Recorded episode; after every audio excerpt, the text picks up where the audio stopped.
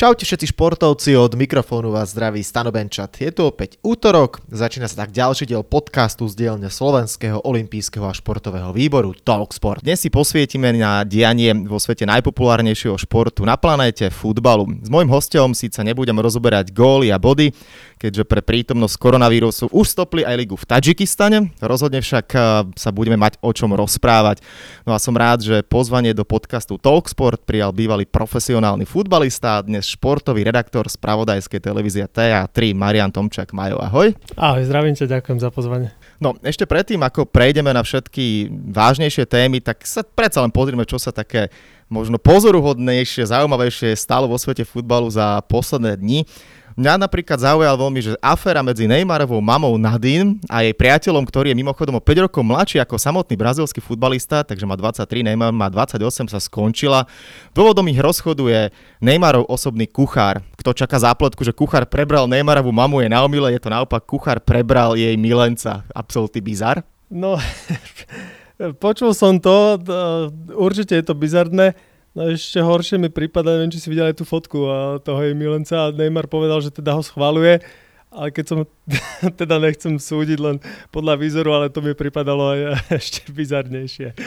Áno, videl som. Ešte som sa na to smial, že jeho, mama sa volá Nadine a mne to tak prišlo, že ešte také krásne memečko som niekde videl urobené na American Pie so Stiflerovou mamou a tá bola mimochodom Žanín, takže ešte je podobné mená, ale to iba tak na odľahčenie. No, Veľa sa napríklad hovorí aj o najgalaktickejšom futbalistovi sveta, mužovi, ktorého meno musí poznať každý. Ak toho nepozná, tak e, ten dotyčný ho príde nakopať a strestať Zlatan Ibrahimovič.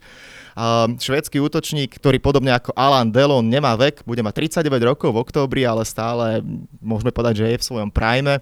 Momentálne hráč Milánskeho AC rieši otázku budúcnosti. Uvidíme, kde teda bude pôsobiť. Zatiaľ sa pripravuje vo švédskom týme Hammarby. Myslíš si, že niekde náhodou vo Švédsku zakotví, alebo ešte nejaký dobrý tým ho stiahne? No ťažko povedať, lebo on je král, treba povedať. E, nielen teda ako futbalovo, ale aj tým svojim správaním. A to ešte pôjdem veľmi dávno. Myslím, že to nie je nejaká tajnosť. Keď odišiel z Ajaxu, tak tam urobili party. E, tí spoluhráči, keď odchádzal. Čiže on je veľmi ťažká povaha. Zahral by si určite asi v ktoromkoľvek mústve na svete, ale už treba povedať, že už je starší, že už možno není ani to jeho správanie asi také, ako bolo predtým, takže podľa mňa ešte pôjde niekam do sveta. Mm-hmm. No a pochopiteľne to, kvôli čomu sa vlastne momentálne celý svet stopol korona vírus. Korona kríza sa dotkla aj mnohých klubov, u nás najviac, zatiaľ sa hovorí o Žiline, tá, ešte na začiatku, vlastne absolútnom začiatku celej pandémie, tak uh, ohlásilo vedenie klubu, že ten ide do likvidácie, ukončili zmluvu so 17 hráčmi, keďže tí odmietli zníženie platov o 80%. Vo svete vidíme rôzne prípady znižovania a skracovania výplat, ale sú aj tými, ktoré tieto opatrenia zatiaľ neurobili. Napríklad Chelsea povedala, že zatiaľ nepotrebujú znižovať. Uh, prvý tým Premier League, ktorý to naopak spravili Arsenal, takže ďalší londýnsky tým.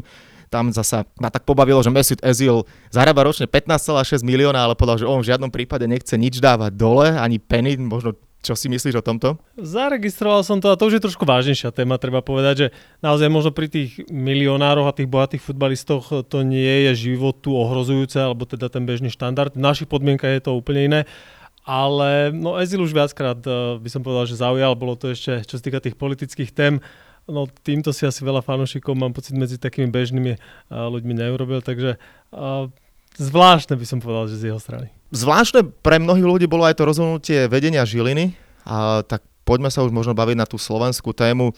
Keď prišla tá správa, ako si ju vnímal bol to pre teba šok, že Žilina vyhlásila likvidáciu s tým, že teda hráči odmietli zníženie platov, no a majiteľ klubu Antošik urobil takéto rázne rozhodnutie? Ty si povedal, že možno šok, ja by som povedal, že veľké prekvapenie, určite negatívne a naozaj to je téma, koľko, ktorá už niekoľko týždňov, možno už aj mesiac teda zamestnáva celý ten slovenský e, futbalový trh. E, no prvý môj dojem teda bol z toho také, že, že prečo práve Žilina, keď to je fungujúci klub na Slovensku, sú kluby, ktoré sú na tom oveľa horšie. Senica, živý príklad teda toho, v akom je stave. Ale po tom rozhovore, nielen teda s majiteľom, ale so všetkými stranami, aj s hráčmi, možno aj z oblasti možno iných, má ten problém také, by som povedal, že hlbšie korene. Nebolo to asi iba emotívne rozhodnutie. Myslím, že pán majiteľ to má teda dobre prerátané a teda uvážený krok urobil. Na druhej strane by som povedal, že dosť e, veľký vplyv tam mali uh, emócie uh, pri tom definitívnom rozhodnutí alebo teda potvrdení toho, čo sa stalo a možno, ja som sa s niekým o tom rozprával, s nejakým marketingovým odborníkom, sa potvrdilo to, že otestujú sa v tejto kríze vzťahy. Medziludské, a teraz hovorím možno vzťahy UFP, hráči, majiteľ, celkovo to futbalové prostredie a tam niekde v tej komunikácii asi a možno aj v tých sympatiách antipatiách nastal nejaký problém, ktorý vlastne dospel až k takémuto riešeniu. Ty si už aj podal ten klub z Osanice, tam sa počulo, že aj mnoho vtipov, že však oni boli bez peňazí aj predtým a vlastne korona im tým pádom ani neuškodila, lebo sú opäť uh, tam, kde boli.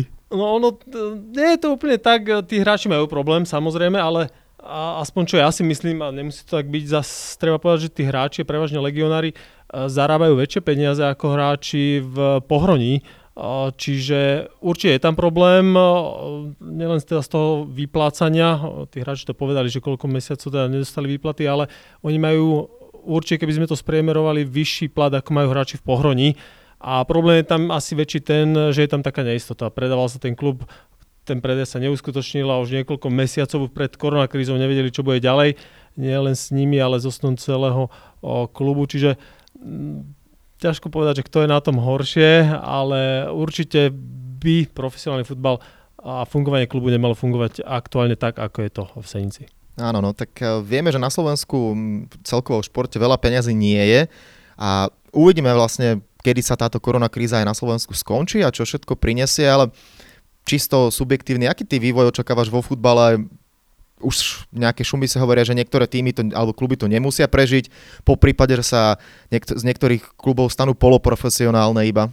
No treba si povedať na rovinu, uh, nielen futbal, šport, ale celá tá spoločnosť dosť veľký význam majú proste peniaze. A špeciálne šport je dosť závislý a teda keď hovoríme o futbale, uh, tak tu sa to odzrkadluje, možno iné športy povedia, že naozaj v tom futbale je viac peniazí, čo platí oproti iným odvetviam.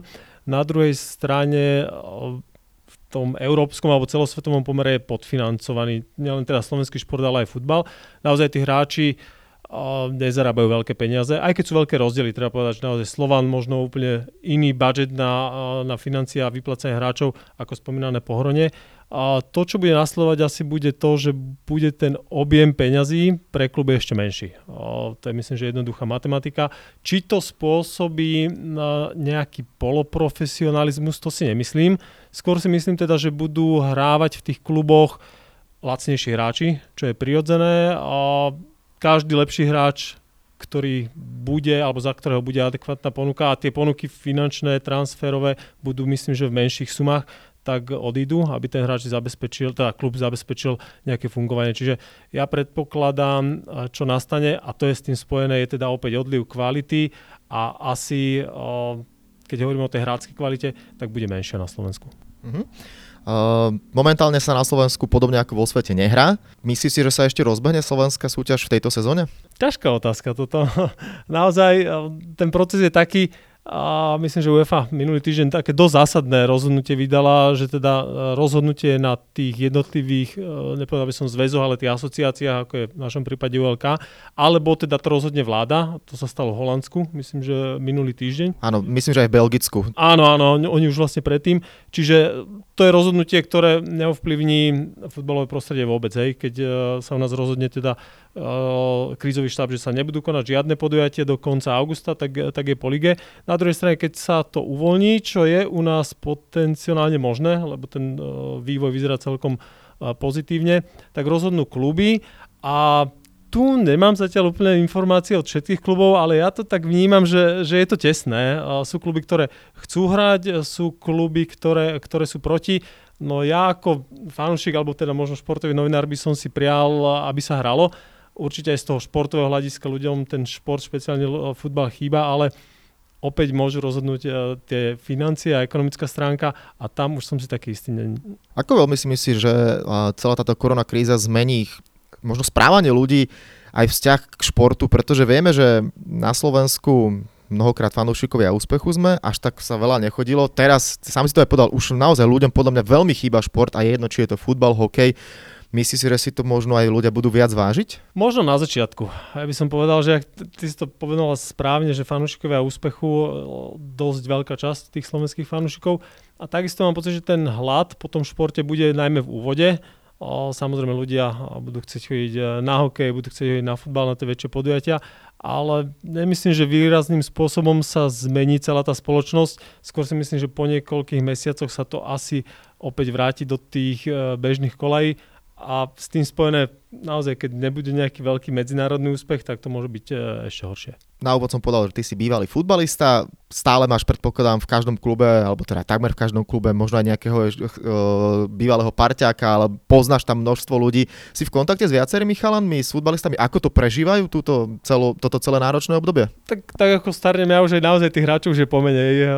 Ešte pred niekoľkými rokmi bolo viac na tých trávnikoch, ktoré sú to mladší chalani, špeciálne u nás, lebo tá naša liga je stále mladšia a mladšia čiže už ich je relatívne menej, ale mm, ešte samozrejme prídem do kontaktu, ale možno skôr s trénermi by som povedal, ktorý ešte poznám. No, mám pocit, že veľmi podobne v každom tom klube. Naozaj doteraz to bolo to individuálne trénovanie, samozrejme každý je no, sklamaný z tej situácii, každý z tých hráčov, trénerov chce robiť to, čo vie, teda hrať, čo im nie je umožnené, ale nemám pocit, že by to bola zase nejaká úplne taká depresívna nálada a nejaká apatia. Uh, každý vie, že skôr či neskôr tá liga bude fungovať. Keď nie túto sezónu, tak ten cieľ alebo um, určite tá nejaká méta pred nimi je. Čiže prispôsobili sa tomu, čo je. Ale treba povedať, že po, tie posledné dni to výrazne zmenili. Myslím, že od minulého týždňa, od pondelka teda, alebo od stredu týždňa sa vlastne už začalo v niektorých kluboch trénovať, čo je veľký mi dobrý taký pozitívny impuls. Venoval si sa tomu možno aj novinársky, presne tejto téme, že začalo sa trénovať. E, vidíme to aj vo svete, myslím, že v Bundesliga takisto už e, sa vo veľkom trénuje. Hoci tam, tam je to tak, že po skupinkách šiesti naraz, samozrejme tá bezpečná vzdialenosť. E, ako to vyzerá na Slovensku? No, ten tréningový proces je tak rozdelený. Konkrétne, keď sa bavíme napríklad Zlaté Moravce, všetci tí hráči, alebo väčšina hráčov býva vo Vione na tom hoteli, čo je už niekoľko rokov bežná prax a aktuálne ten hotel nemôže fungovať, stále to neuvoľnené, čiže Zlaté Moravce trénujú individuálne stále. Bohužiaľ pre nich iná možnosť nie je. Napríklad Slovan, ten má všetkých hráčov v Bratislave, čiže tí hráči už môžu individu- e, skupinovo trénovať, čiže tam to je jednoduchšie, čiže uh, myslím, že nejaké 4 kluby už trénujú v skupinkách na základe toho, aké tie usmernenia sú. A ostatné kluby zatiaľ, keď sa bavíme o tej aktuálnej situácii, ešte trénujú individuálne, tak ako doteraz. Uh-huh. No a už sme teda načali trošku aj to, že tú globálnu stránku. Futbal sa za posledné roky nafúkol do neuveriteľných sfér, hlavne teraz náražam na všetky sumy za prestupy. Povedal si, že na Slovensku očakávaš teda, že bude tu menej kvalitných hráčov alebo lacnejších hráči. Čo si myslíš, aký bude ten svetový trend?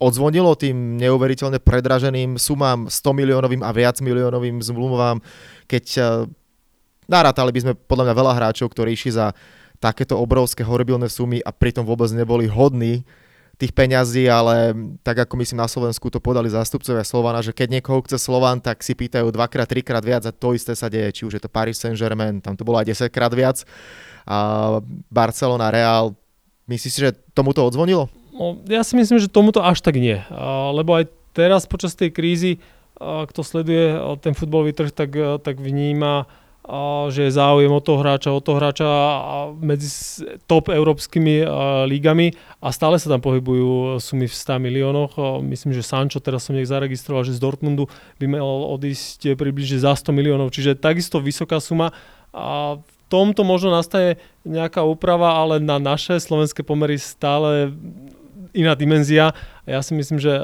ten trh futbalový, čo sa týka tých prestupov, bude možno na nejakú kratšiu dobu ustálený, že sa to nebude zdvíhať, ale, ale zastaviť sa to asi nedá. Bundesliga sa už e, pomaly rozbieha, alebo teda kluby trénujú. V Anglicku tam takisto sú obrovské tlaky, špeciálne keď si zoberieme televízne práva, kde sa točia milióny až miliardy v prepočte na niektoré meny.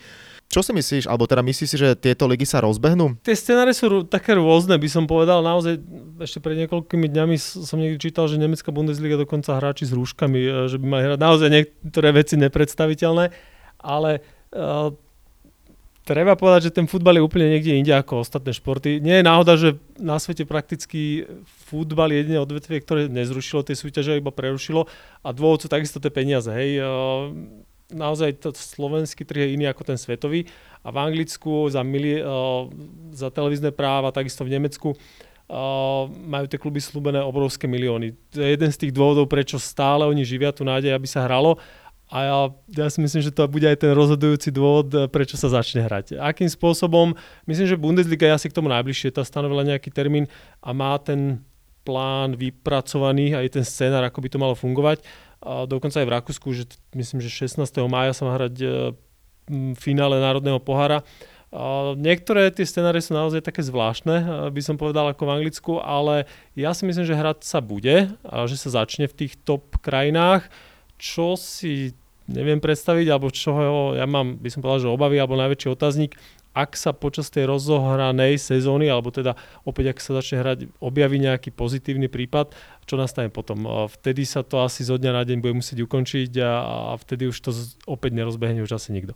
No na britských ostrovoch minimálne fanúšikovia Liverpoolu určite dúfajú, že sa liga rozbehne, pretože ak by v tejto sezóne mali prísť o titul vďaka korone v tak fantasticky rozbehnutej súťaži, tak to už žiaľ, tí asi nikdy tú ligu nevyhrajú. No, tam to zmení život asi tým, tým fanúšikom, možno až tragicky.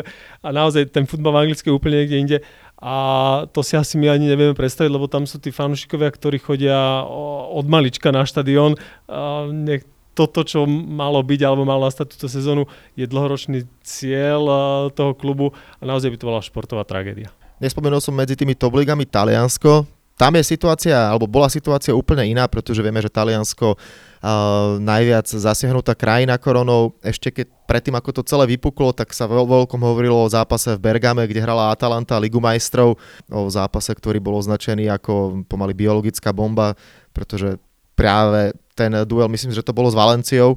Liga majstrov môže byť. Ja. Áno, tak uh, na ňom 40 či 50 tisíc ľudí, hralo sa v Miláne a Bergamo následne sa stalo epicentrom uh, korony a vieme teda, že aké prípady sa tam stali. Aj medzi futbalistami, mimochodom aj o Milanovi Škriňarovi boli také správy, že As, Azda prekonal koronu, myslím, že Romelu Lukaku to povedal. Uh, ako možno celkovo a špeciálne vnímaš slovenských futbalistov v Taliansku a tú situáciu v Taliansku? Talianské kluby, aspoň z môjho pohľadu, nie sú tak zdravé, by som povedal, ako o, nemecká Bundesliga alebo, alebo Anglicku. O, treba sa pozrieť na ten talianský futbal. Teraz nehovorím o kvalite tých zápasov, ale možno aj tie podmienky, štadióny. Naozaj, keby sme to porovnali s o, inými krajinami, Taliani sú na tom horšie, podľa mňa. A takisto aj keď vnímam tie aktuálne správy o tom možnom pokračovaní, veľký faktor je to, že v Taliansku je tá situácia najhoršia, čo sa týka koronavírusu. A druhý faktor je, že tie kluby hlásia, že nebudú asi schopné splňať uh, tie podmienky na pokračovanie. Čiže v tomto je to uh, otázne, ale keď sa pýtal na Slovákov, tak treba povedať, že naši hráči sú v top kluboch uh, a tam si myslím, že o nich je samozrejme postarané v maximálnej možnej miere. Čiže oni asi, a dokonca viem, že mali aj zákaz sa vyjadrovať uh, do, nejak, do médií, že všetko to korigoval klub, čiže uh, tí hráči v top kluboch viacerých európskych, a teda talianských, keď sa rozprávame, prekonali ten koronavírus, ale ten servis je tam 100% a, a oni vnímajú asi tú situáciu rovnako a, ako iní hráči. Ešte som nespomenul jednu krajinu, vlastne tá, z ktorej to celé prišlo, Špeciálne sa chcem totiž dostať k Marekovi Hamšíkovi, ktorý momentálne pôsobí v Číne Ehm, Vučan, kde celá korona vlastne vypukla, tak také zaujímavé, že futbalisti vtedy boli na sústredení, myslím, Španielsku a po 100 dňoch sa vrátili až domov do úplne iného prostredia. Marek Hamšik odišiel z Talianska do Číny hrať. Momentálne máš nejaké informácie vlastne, ako to tam vyzerá, respektíve možno niečo o ňom? No čo ja som zachytil, z Číny je ťažké možno získať také pravdivé informácie, tiež čítame možno to, čo sa dozvieme v médiách, čo nemusí byť úplne pravda ale je to naozaj taký paradox, keď e, to tam vypuklo, tak tie kluby boli väčšinou v Európe na sústredeniach, nemohli sa dostať do krajiny. Teraz sa utekali vlastne do tej svojej krajiny pred e, koronavírusom z Európy. Čo viem, alebo čo ja si teda myslím, že oni už sú všetky kluby teda už doma. Tréningový proces e, tam asi prebieha, ale tiež som zachytil, že štart e, ligy je stále otázny. Čiže podľa mňa mm, sú na tom asi tak podobne a možno ešte aj horšie ako v Európe, lebo v Európe už sa hovorí o konkrétnych termínoch, ale ako to bude v Číne je veľmi otázne a bližšie informácie nejak od Mareka Hamšika nemám.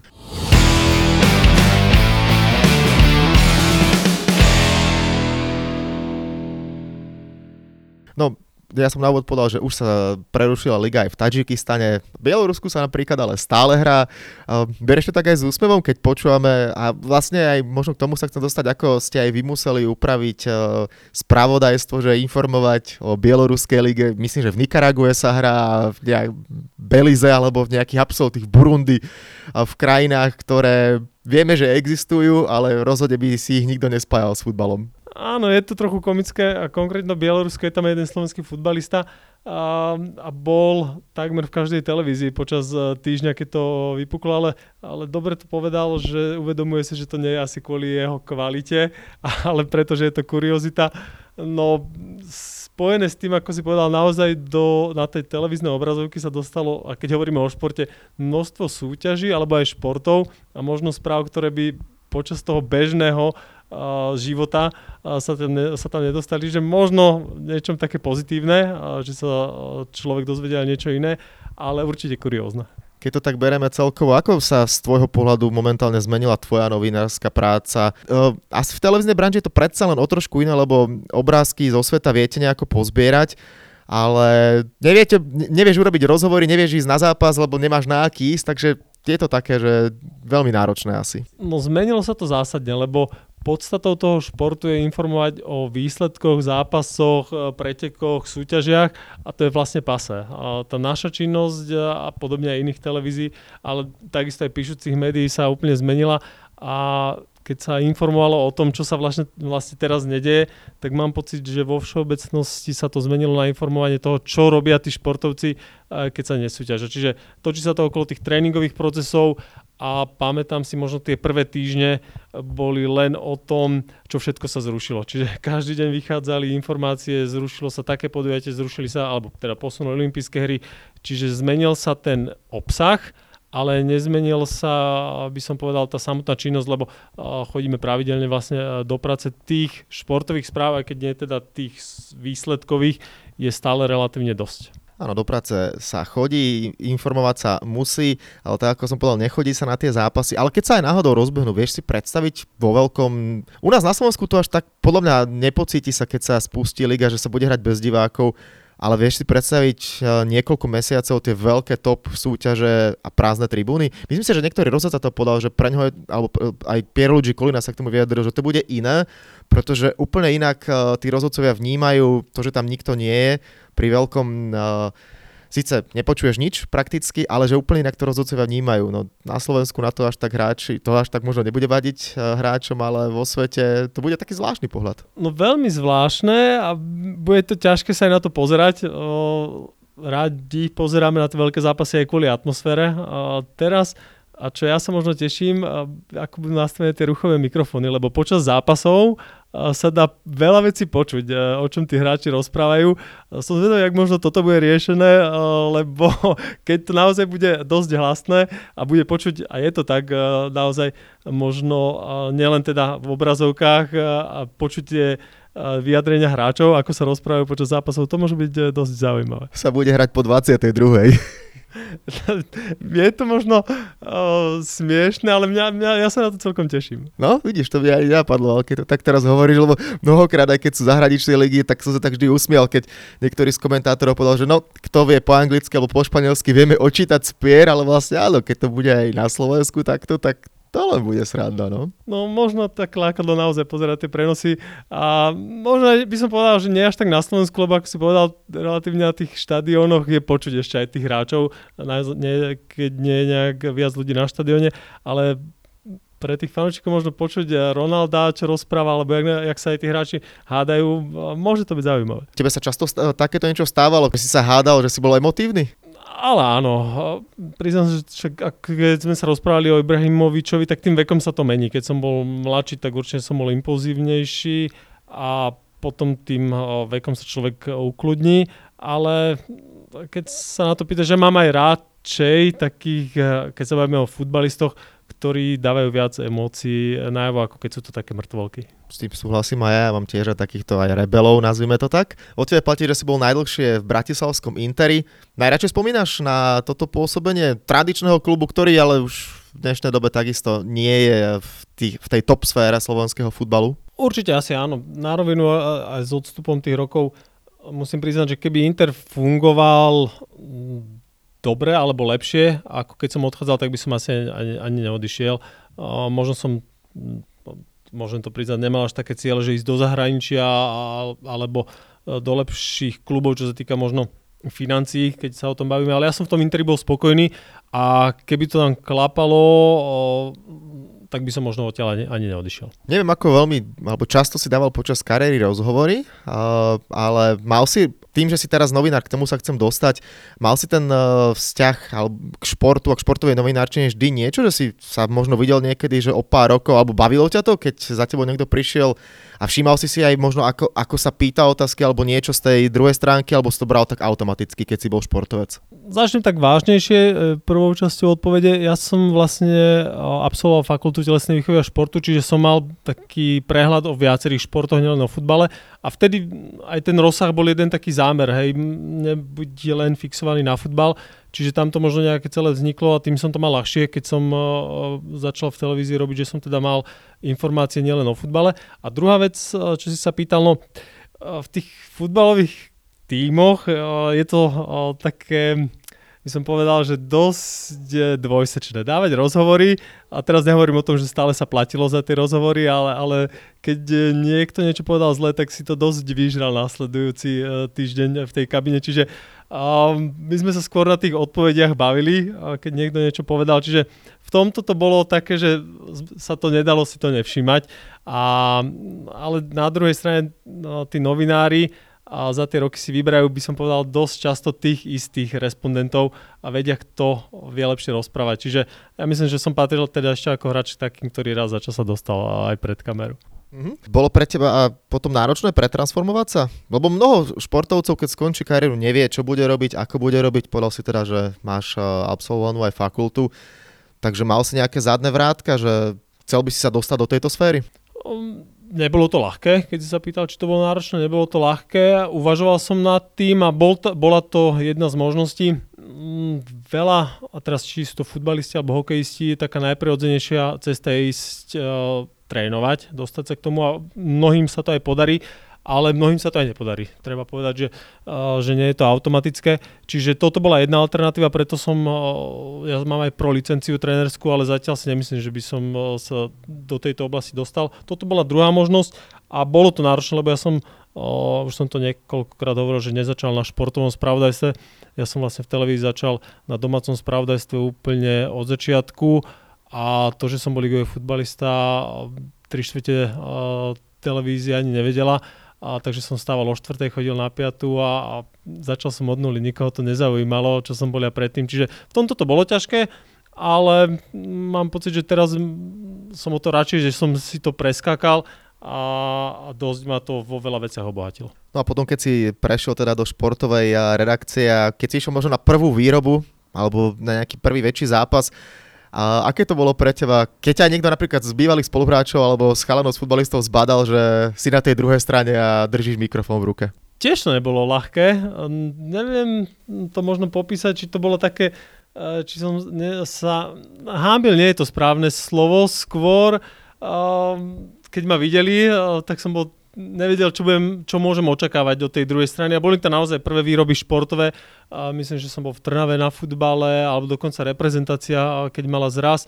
Čiže moji bývalí spoluhráči, čiže keď ma videli také prirodzené podpichovačky. Čiže tie prvé výroby boli aj pre mňa také, že som sa do toho nevedel nejak dostať, ale tak ako pri iných by som povedal povolaniach, ten začiatok a tá tréma je prirodzená a teraz uh, už je to úplne iné. Na druhej strane z tvojho pohľadu asi vieš uh, vyťažiť z toho, že si bývalý futbalista, takže vieš lepšie možno ako niektorí iní novinári tú hru analyzovať a na druhej strane aj sa vžiť do kože futbalistu, čo vlastne po takom zápase cíti. Môže to byť výhoda, súhlasím. Uh, áno, uh, je to asi tak, jak si povedal Na druhej strane um, niekto to môže povedať, že, že, že to je oveľa ľahšie pre mňa, že možno mám nejaké informácie alebo, alebo to vidím uh, viac oproti tým bežným novinárom, ale zase nie je to tak. Uh, keď sa aj rozprávam s tými hráčmi, málo kedy mám pocit, že mi uh, prezradia niečo, niečo viac, čo iným novinárom. S kým sa robí najľahšie rozhovor a kto bol pre teba najväčší oriešok? No, tak to si ma zaskočilo teraz. E, ani by som nemal takýto rebríček. No, v, určite je ťažšie, aspoň uh, pre mňa osobne, um, robiť rozhovor s veľkými hviezdami. A teraz, či to bola Anastázia Kuzminová, alebo teda medailisti, a, a ktorí sa vrátili uh, s rukami plnými medailami. Myslím, že ona uh, mala v uh, po návrate z olympijských hier na letisku nejaký briefing. Čiže tam ten človek má taký pocit väčší zodpovednosti. Tam možno je to o to náročnejšie, ale na druhej strane nech je to asi hodzaký športovca, športovec um, po tých dvoch, troch otázkach, tak jak pri tom výkone športovom sa to zmení a, a keď je človek prirodzený, tak, uh, tak je to úplne v pohode. S kým z veľkých, či už slovenských alebo svetových hviezd by si chcel niekedy spraviť väčší rozhovor? No, keď hovoríme, hovoríme o futbalistoch, tak sú dve hviezdy najväčšie, hej, Messi a Ronaldo.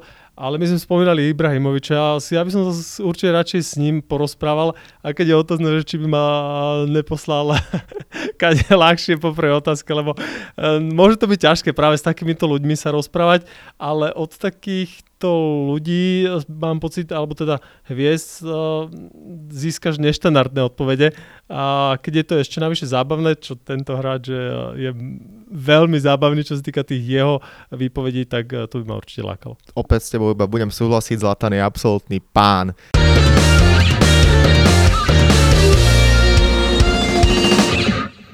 No, toľko teda rozprávanie o futbale, ale k podcastu Talksport patria aj ešte také menšie rubriky a nevyhneš sa aj ani ty. Na túto prvú som zvedavý, ako odpovieš, pretože áno, vieme, že teda, že si bývalý futbalista, momentálne novinár. Napriek tomu máš nejaký tým, alebo pokojne jednotlivca športovca, koho keď vidíš v telke, že naozaj vieš sa vžiť do úlohy fanúšika? Alebo mal si aj počas kariéry obľúbený tým, predpokladám zvonku nejaký, že, ktorý si si zapol v telke a neviem, či máš doma dresy a takto a prežívaš zápasy? Určite mám odložené e, svoje dresy, v ktorých som hrával, e, je to dôležitý alebo taký cenný artikel pre každého futbalistu. Ale mal som, keď som bol, keď som bol mladší Manchester United, e, obľúbený tým, už ma to nejak prešlo, čo sa týka futbalu, ale komu ja veľmi fandím a mám pocit, že zapadá trošku do takej kategórie, ako je Zlatan, je Peter Sagan. Tiež, e, keď ho počuješ, vnímaš tie jeho videá a odpovede, vie ťa zabaviť, nikdy nevieš, čo povie pri tých dialogoch. A samozrejme, čo je najdôležitejšie, je to top športovec v tej cyklistike extra trieda, čiže ja mám pocit, že jemu nemôžeš nefandiť. Tak, určite ako ešte aj povedal so svojím hlasom. Mimochodom, keď uh, sme boli pri tých dresoch, uh, aj si si zvykol, predpokladám, často vymieňať. Uh, koho možno najcenejší dres máš doma, čo si si vymenil? No, no to je sme v slovenských podmienkach. Ja si pamätám, v tých kluboch sme to mali zakázané. Čiže tam vymieňať sme si, myslím, že mohli, až keď sme postupili a v Ružomberku alebo v tých kluboch do európskych pohárov, čiže myslím, že tam mám ruského reprezentanta CSK Moskva, ale v rámci tých našich podmienok ten dres, keď sme vymenili, alebo stalo sa mi, tuším, raz som niektorému fanúšikovi ešte v Interi dal dres, tak som si musel kúpiť a, za, zaplatiť nový, takže z tohto dôvodu som ich veľa nemenil. Nice. Uh, druhá otázka. Koho zo športovkyň považuješ za možno najpriťažlivejšiu, respektíve s ktorou športovkyňou by si si vedel predstaviť zájsť na večeru? Nemusím dlho nejak rozmýšľať nad touto odpoveďou. Šifrinova.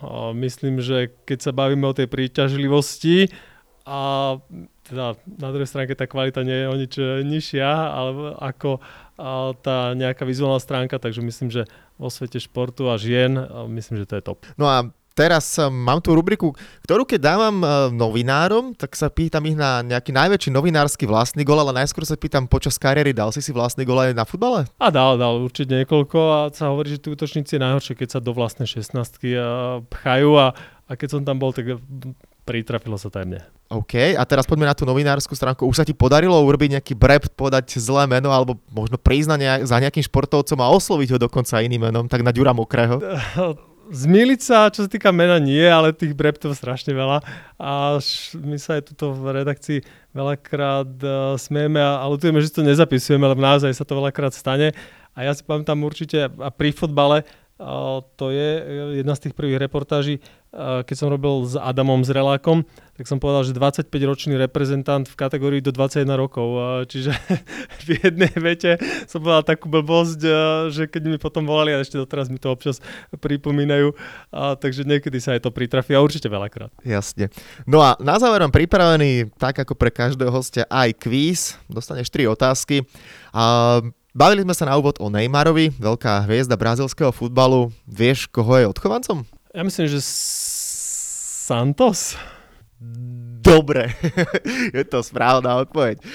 Druhá otázka, už viackrát spomenutý aj Zlatan Ibrahimovič, ten prešiel mnohými veľkoklubmi, Ajax, Juventus, Inter Milano, AC Milano, Barcelona, PSG, Manchester United, zahral si aj v LA Galaxy. Moja otázka však je, vieš, kde sa Zlatan narodil? Dám ti aj možnosti, lebo asi to nevieš na prvú. No vo Švedsku určite, ale, ale mesto nie. No, možnosti sú Jeteborg, Sarajevo, Malmö alebo Moštar. Ja myslím, že keď mal väzby v tom Malme a bol odchovaný, tak, tak skúsim Malme. OK, správna odpoveď. Čakal som, že či náhodou ťa nezmetie tá Bosna, lebo však má tam korene a mohol sa narodiť tam, ale už ak si hneď povedal, že vo Švedsku, tak Dobre. No a tretia otázka. Som zvedavý, aký máš prehľad o teda jednej z mála lík, ktorá funguje. Spomínali sme Bielorusko, stále sa tam hrá aktuálne odohrané 6. kolo, vieš, kto je líder bieloruskej súťaže? No, poznám asi iba jeden klub, o, tak skúsim typnúť Brest. Počkaj, dám ti možnosti, ale kľudne, ale dobre, a Brest to nie je. ten, ten ani nemám medzi možnosťami. Ale určite pozor ďalší. Bate Borisov. Ale áno, OK. Sluck, Dynamo Minsk alebo Vitebsk tak uh, to bude naozaj iba typ a, a myslím, že Dynamo Minsk. A je to Sluck, tiež som vôbec netušil, že taký tým existuje, alebo teda mesto je to. Po šiestich zápasoch má na svojom konte 13 bodov, tak uh, Bieloruská liga sa dostala aj do podcastu Talksport. Uvidíme, dokedy sa tam bude hrať, pretože teraz som čítal niekde, že niekto z hokejového týmu prezidenta Lukašenka má koronavírus, ale tak pokiaľ jazdia na traktoroch. Tak možno sa tam otočí, všade v Európe sa možno začne a tam sa práve na, naopak možno skončí. Áno, tak uvidíme, aký bude vývoj v Bielorusku, ale tak ako sme povedali, stále sa tam hrá aj na základe toho možno v spravodajstve teatri budú nejaké obrázky z Bieloruskej ligy. A to bolo rozprávanie s Marianom Tomčákom. Ajo, díky moc e, za tvoje postrehy a názory a tak ako každému hostovi vlastne na záver Talksportu, odkedy žijeme korona časy, tak aj tebe zaprajem všetko dobré, hlavne pevné zdravie a nech sa darí. Ďakujem aj ja teda verím, že čím skôr sa ten šport špeciálne vráti do tých, do tých pôvodných kolej.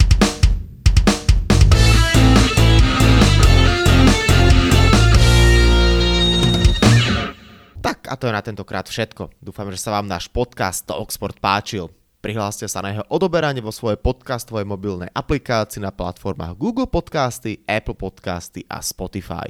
Podcast môžete podporiť tým, že ho odporúčite niekomu z okolia alebo náš podcast ohodnotíte na Apple Podcastoch. Veľmi nám to pomôže. Všetky podcasty Talksport, ako aj olympijské podcasty nájdete na stránke www.olympic.sk lomka podcasty. Svoje postrehy, názory na aktuálny podcast mi pokojne napíšte na môj mail stanobencat.gmail.com Vo štvrtok vás znova rád privítam s olympijským podcastom. Volám sa Stanislav Benčat a budem sa na vás tešiť pri ďalšom dieli. Zatiaľ sa majte. Podcast Talksport vám prináša exkluzívny partner Slovenského olympijského a športového výboru, spoločnosť Typos, generálni partneri Toyota a 4F, Hlavní partnery Dôvera, Bila, Slovenská sporiteľňa, Kooperativa, SPP Matador a partner Granden.